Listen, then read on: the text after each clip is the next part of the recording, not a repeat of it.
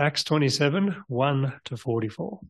When it was decided that we should sail for Italy, Paul and some other prisoners were handed over to a centurion named Julius, who belonged to the imperial regiment. We boarded a ship from Adramyttium, about to sail for ports along the coast of the province of Asia. And we put out to sea. Aristarchus, a Macedonian from Thessalonica, was with us. The next day, we landed at Sidon, and Julius, in kindness to Paul, allowed him to go to his friends so that they might provide for his needs. From there, we put out to sea again and passed to the lee of Cyprus because the winds were against us. When we had sailed across the open sea off the coast of Cilicia and Pamphylia, we landed at Myra in Lycia. And there the centurion found an Alexandrian ship sailing for Italy and put us on board. We made slow headway for many days and had difficulty arriving off Cnidus. When the wind did not allow us to hold our course, we sailed to the lee of Crete, opposite Salmone. We moved along the coast with difficulty and came to a place called Fair Havens near the town of Lasea. Much time had been lost and sailing had already become dangerous because by now it was after the fast. So Paul warned them, Men, I can see that our voyage is going to be disastrous and bring great loss to ship and cargo and to our own lives also. But the centurion, instead of listening to what Paul said, followed the advice of the pilot and of the owner of the ship. Since the harbour was unsuitable to winter in, the majority decided that we should sail on, hoping to reach Phoenix and winter there. This was a harbour in Crete, facing both southwest and northwest. When a gentle south wind began to blow, they thought they had obtained what they wanted. So they weighed anchor and sailed along the shore of Crete. Before very long, a wind of hurricane force, called the Northeaster, swept down from the island, and the ship was caught by the storm and could not head into the wind.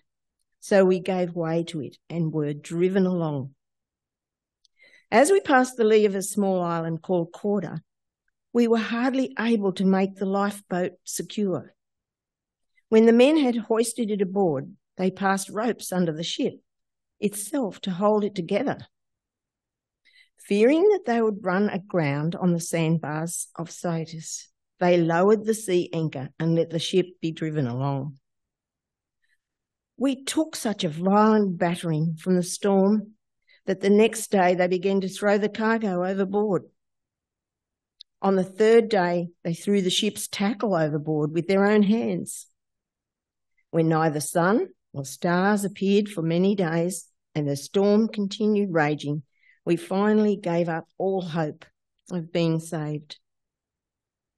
After the men had gone a long time without food, Paul stood up before them and said, Men, you should have taken my advice not to sail from Crete.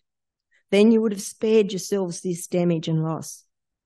But now I urge you to keep up your courage, because not one of you will be lost. Only the ship will be destroyed.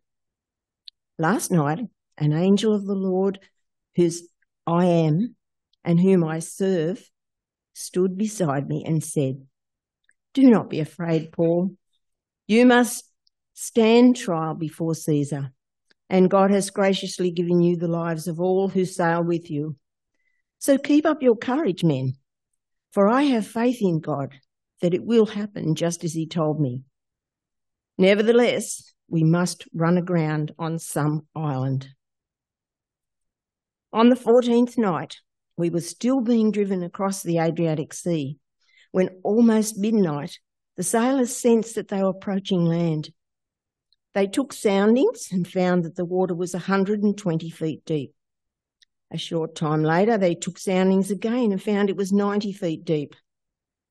Fearing that we would be dashed against the rocks, they dropped four anchors from the stern and prayed for daylight.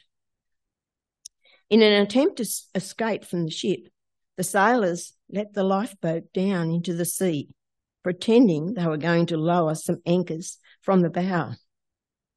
Then Paul said to the centurion and the soldiers, Unless these men stay with the ship, you cannot be saved.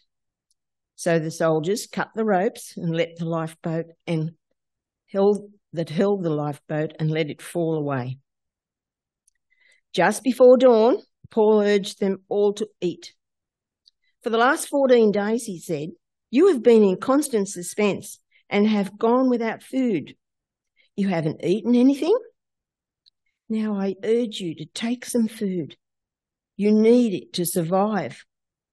Not one of you will lose a single hair from his head.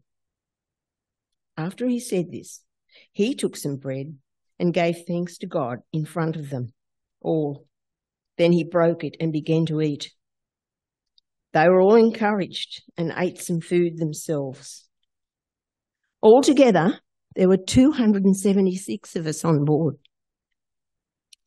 When they had eaten as much as they wanted, they lightened the ship by throwing the grain from the, uh, into the sea. When daylight came, they did not recognize the land, but they saw a bay with a sandy beach where they decided to run the ship aground if they could. Cutting loose the anchors, they left them in the sea and at the same time untied the ropes that held the rudders. Then they hoisted the foresail to the wind and made for the beach. But the ship struck a sandbar and ran aground. The bow stuck fast and would not move, and the stern was broken to pieces by the pounding of the surf. The soldiers planned to kill the prisoners to prevent any of them from swimming away and escaping. But the centurion wanted to spare Paul's life and kept them from carrying out their plan. He ordered those who could swim to jump overboard first and get to the land, and the rest were to get there on planks or on pieces of the ship. In this way, everyone reached land in safety. Let's pray. Father God, as we uh, approach these verses, we pray for your Spirit's guidance, Lord. We pray that you would help us to have eyes to see, ears to hear what you have for us this morning. Help us to be changed by your word as we hear what you have for us. We pray this in Jesus' name. Amen. Well, I'm sure we're all very familiar with the story of Job. Job had a very hard time. His oxen and donkeys were taken by raiders, and then some of his servants were killed. Fire came down from heaven and killed some of his sheep and, and more of his servants. Then his camels were taken by raiders, and then the house that his sons and daughters were partying in, the roof fell down on them, and they were all killed. Later, Job's whole body was covered in painful sores. And as he sat there in agony, well, his so called friends continued to make accusations against him. Their message was simple Job, you must have done something wrong to deserve all of this suffering. Another story that I'm sure we're all familiar with the story of Jonah. God commanded Jonah to go and give a message of God's judgment to the Ninevites. But because Jonah didn't want to go, he hopped on a ship heading in exactly the opposite direction. And so God sent a great storm that struck that ship so powerfully that all those on board started wondering who was it that was to blame for this storm? And as we know, they, they cast lots. The lot fell on Jonah. And once Jonah was thrown overboard, the sea became calm. There are questions that we all ask when things we're experiencing are very difficult. When someone we love is seriously ill or passes away. Or when we find ourselves in a situation that feels impossible for us to get out of. We ask ourselves, why is this happening to me? What is God's purpose in these circumstances that I'm going through? Is someone to blame? Or am I to blame? Because it feels like, unless there is someone to blame when we are going through hard things, our suffering is meaningless. And if our suffering is meaningless, then it's all the more harder to bear. That's why the crew on the ship Jonah was on were looking for someone to blame. And that's why Job's so called friends were trying to find fault in him. But what about when there's no one to blame? What about those times when the one who is suffering is walking with the Lord and following their plan for his God's plan for his their life? Surely they don't deserve to lose loved ones or to face serious illness or to experience serious financial hardship or any other kind of serious suffering. Well, this morning's passage turns that kind of thinking on its head and shows us that even if we are living lives that are walking with the Lord, it won't necessarily mean that we'll be excluded from suffering. But what it does mean is that no matter what kind of suffering or hard times we go through in this life, God will use our suffering as a witness to the salvation and hope that can only be found in God's Son. What that means, of course, is that no suffering that those who trust in Jesus go through is meaningless. It all has an eternal purpose in God's economy. By the time uh, this morning's passage begins, Paul has already experienced a lot of suffering in his life. And he has done so for the sake of Jesus' name.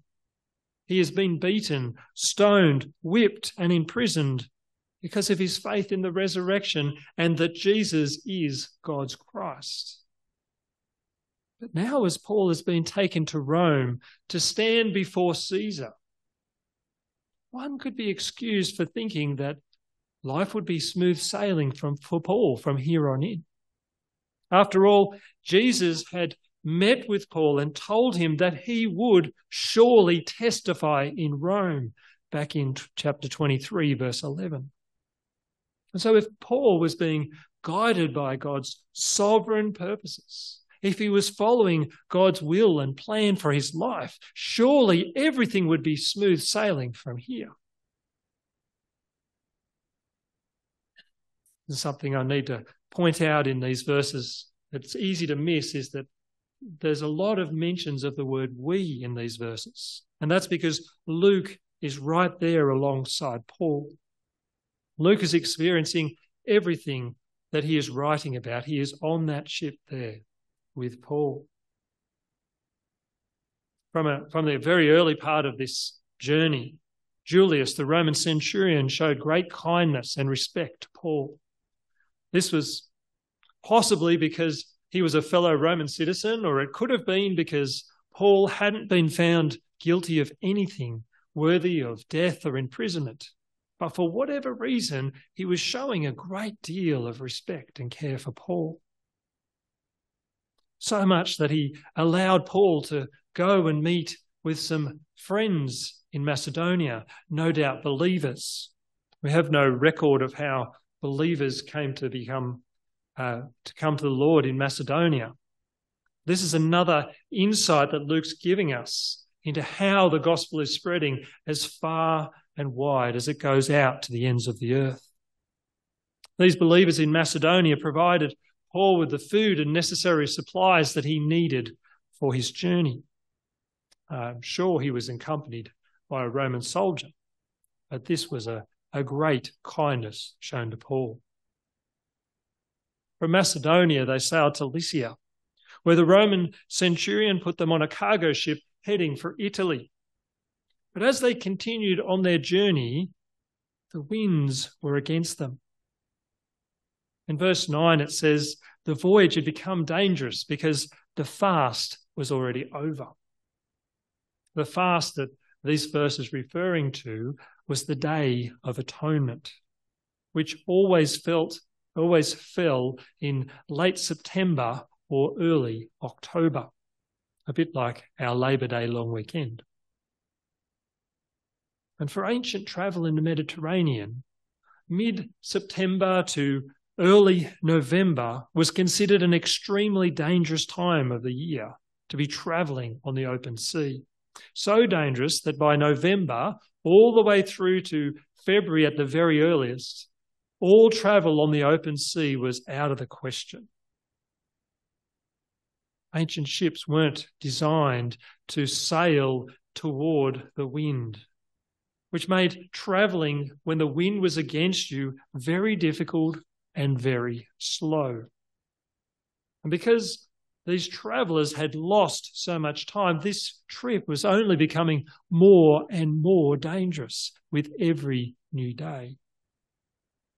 So Paul gave this warning to the centurion and to the men.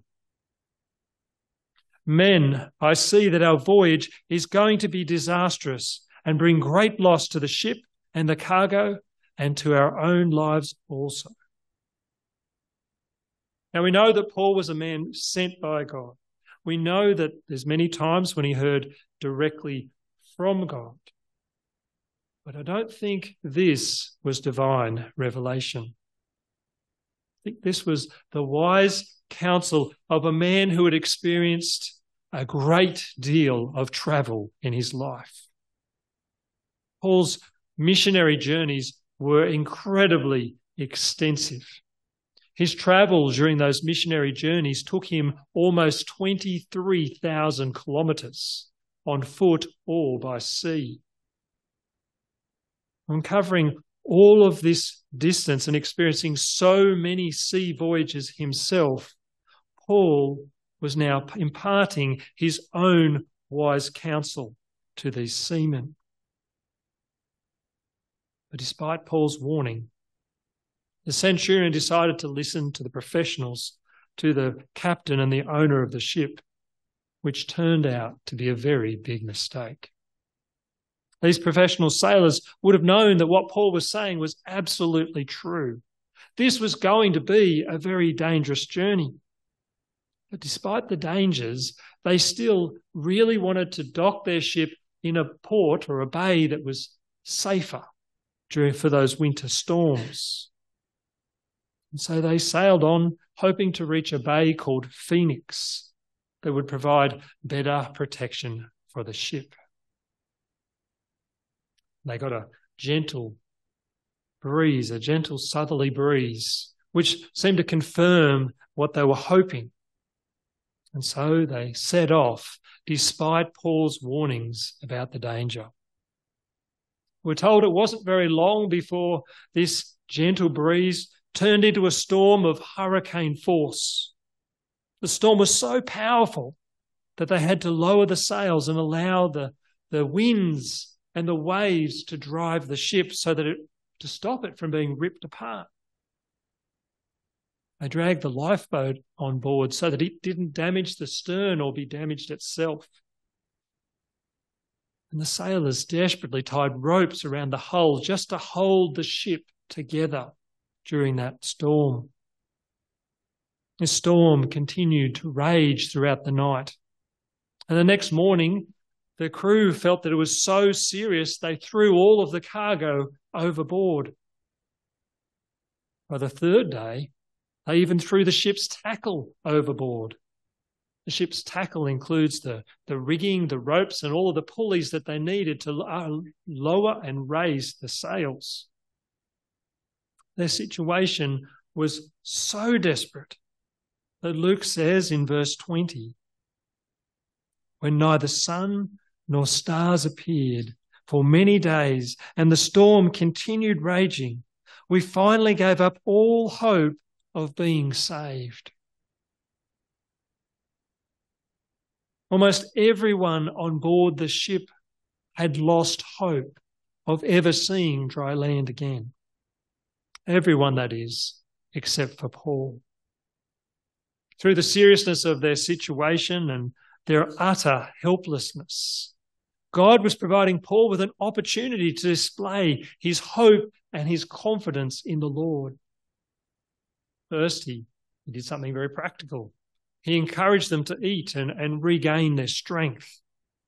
And then he shared what the Lord had told him during the night. That night, the Lord had told him that he would still stand before trial before Caesar, no matter what, no matter how serious this storm got.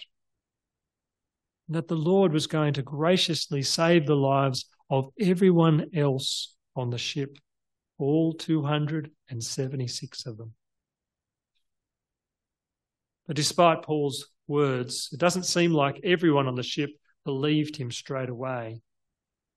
By this, by this time, the, the storm had been raging for two weeks. They were still being driven along by the storm. They weren't really in control of the ship. And the sailors were afraid that at any point the ship might crash into rocks along the coast and sink. Because of these fears and the fact that they didn't yet believe Paul, some of the sailors tried to sneak off the ship and onto the lifeboat, pretending to lower some anchors. But somehow, before they were able to do it, we aren't told how, Paul warned the centurion that unless everyone on the ship stayed, everyone stayed on the ship, they could not be saved. This time, the centurion believed Paul's words. He commanded his soldiers to go and cut the rope to the lifeboat and watch it float away. Again, Paul urged everyone to eat to strengthen themselves. And once everyone had eaten, eaten, they threw the rest of the food overboard. Now, you don't throw the rest of your supplies, all you have to eat, overboard unless you fully understand how serious your situation is. They'd already thrown all of the cargo overboard. They'd thrown most of the ship's tackle, what they needed to raise and lower the, the sails. And now they're throwing the remaining supplies overboard. This was now a matter of life and death. And after what I imagine must have felt like the longest night of their lives, the next morning they woke up to see land not far off. They didn't recognize this, this land, but this was their chance. They cut the anchors, raised the foresail. They must have had enough rigging to still do that. And tried to run the ship aground on the beach. But sadly for them, it ran aground on a bar before they could make it all the way to the beach. So the soldiers, well, they decided they were going to kill some of the prisoners to stop them from escaping. Something that was quite common for Roman soldiers to do. If any prisoner was to escape, that Roman soldier would be held accountable for whatever crime that prisoner had committed. But before this, any of these soldiers were able to kill the prisoners, the Roman centurion began to order everyone who could swim to swim to the beach, and those who couldn't to grab boards from the ship and float in. This was the second time Paul's life had been saved by a Roman centurion.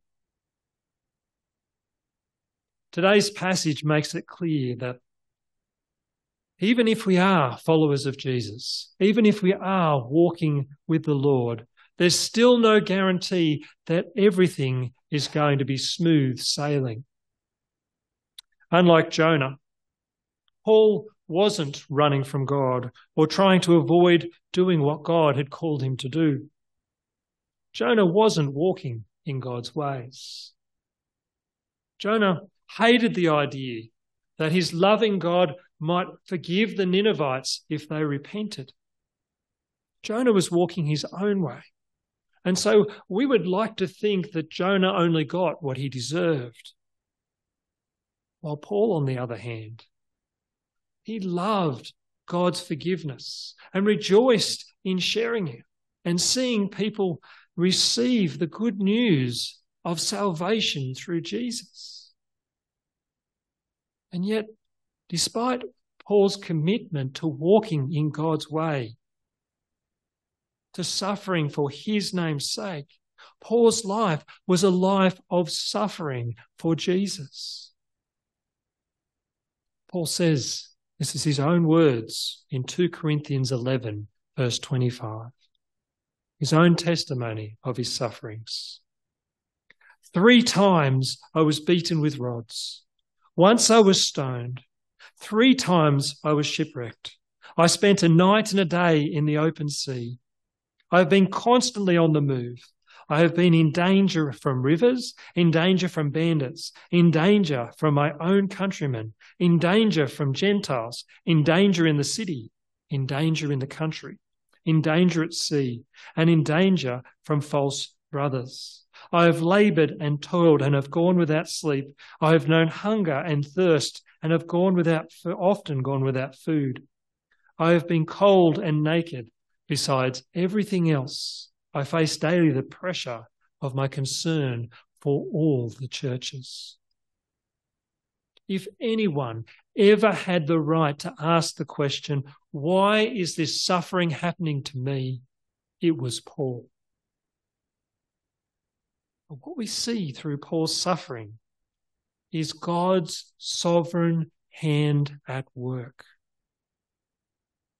It was only because Paul was on that ship that any of those men were saved. Not even these experienced sailors were able to control that ship in the midst of that incredibly powerful storm. The authority of this Roman centurion was rendered helpless out on the sea. But as everyone else realized their helplessness and faced their own mortality in that storm. Paul's unwavering confidence in the Lord stood as a shining beacon of hope amongst the chaos. You see, the question, why is this suffering happening to me, is the wrong question. Rather, when we face significant suffering in this life, we should ask ourselves, what is God teaching me in this situation? Or how can I use my circumstances to share my love and hope in Jesus?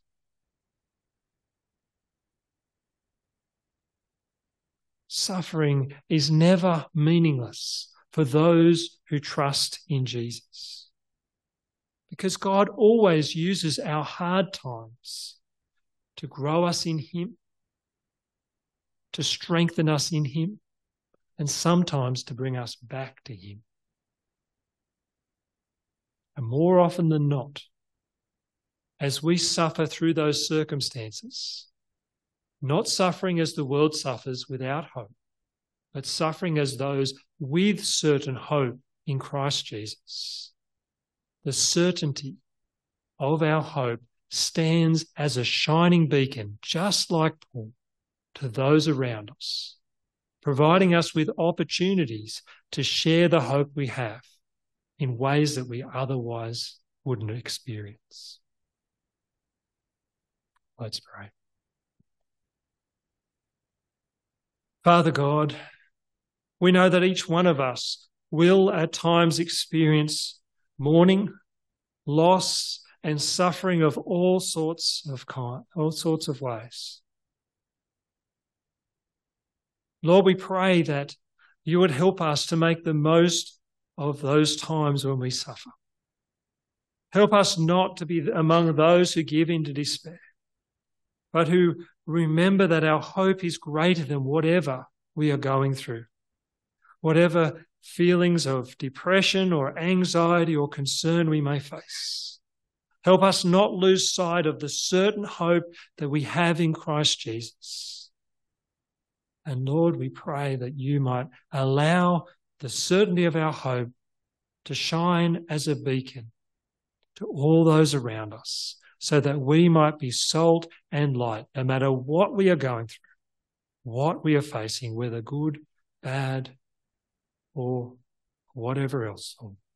We pray that our lives might shine the hope we have in you. And we pray this in Jesus' name. Amen.